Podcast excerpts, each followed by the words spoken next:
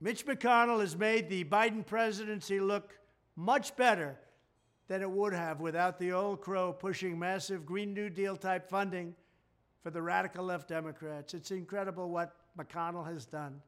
Inflation and debt will be the end result. However, not good for anybody, especially for our country. What Mitch McConnell has allowed the Democrats to get away with is absolutely unthinkable, and Republicans don't forget it.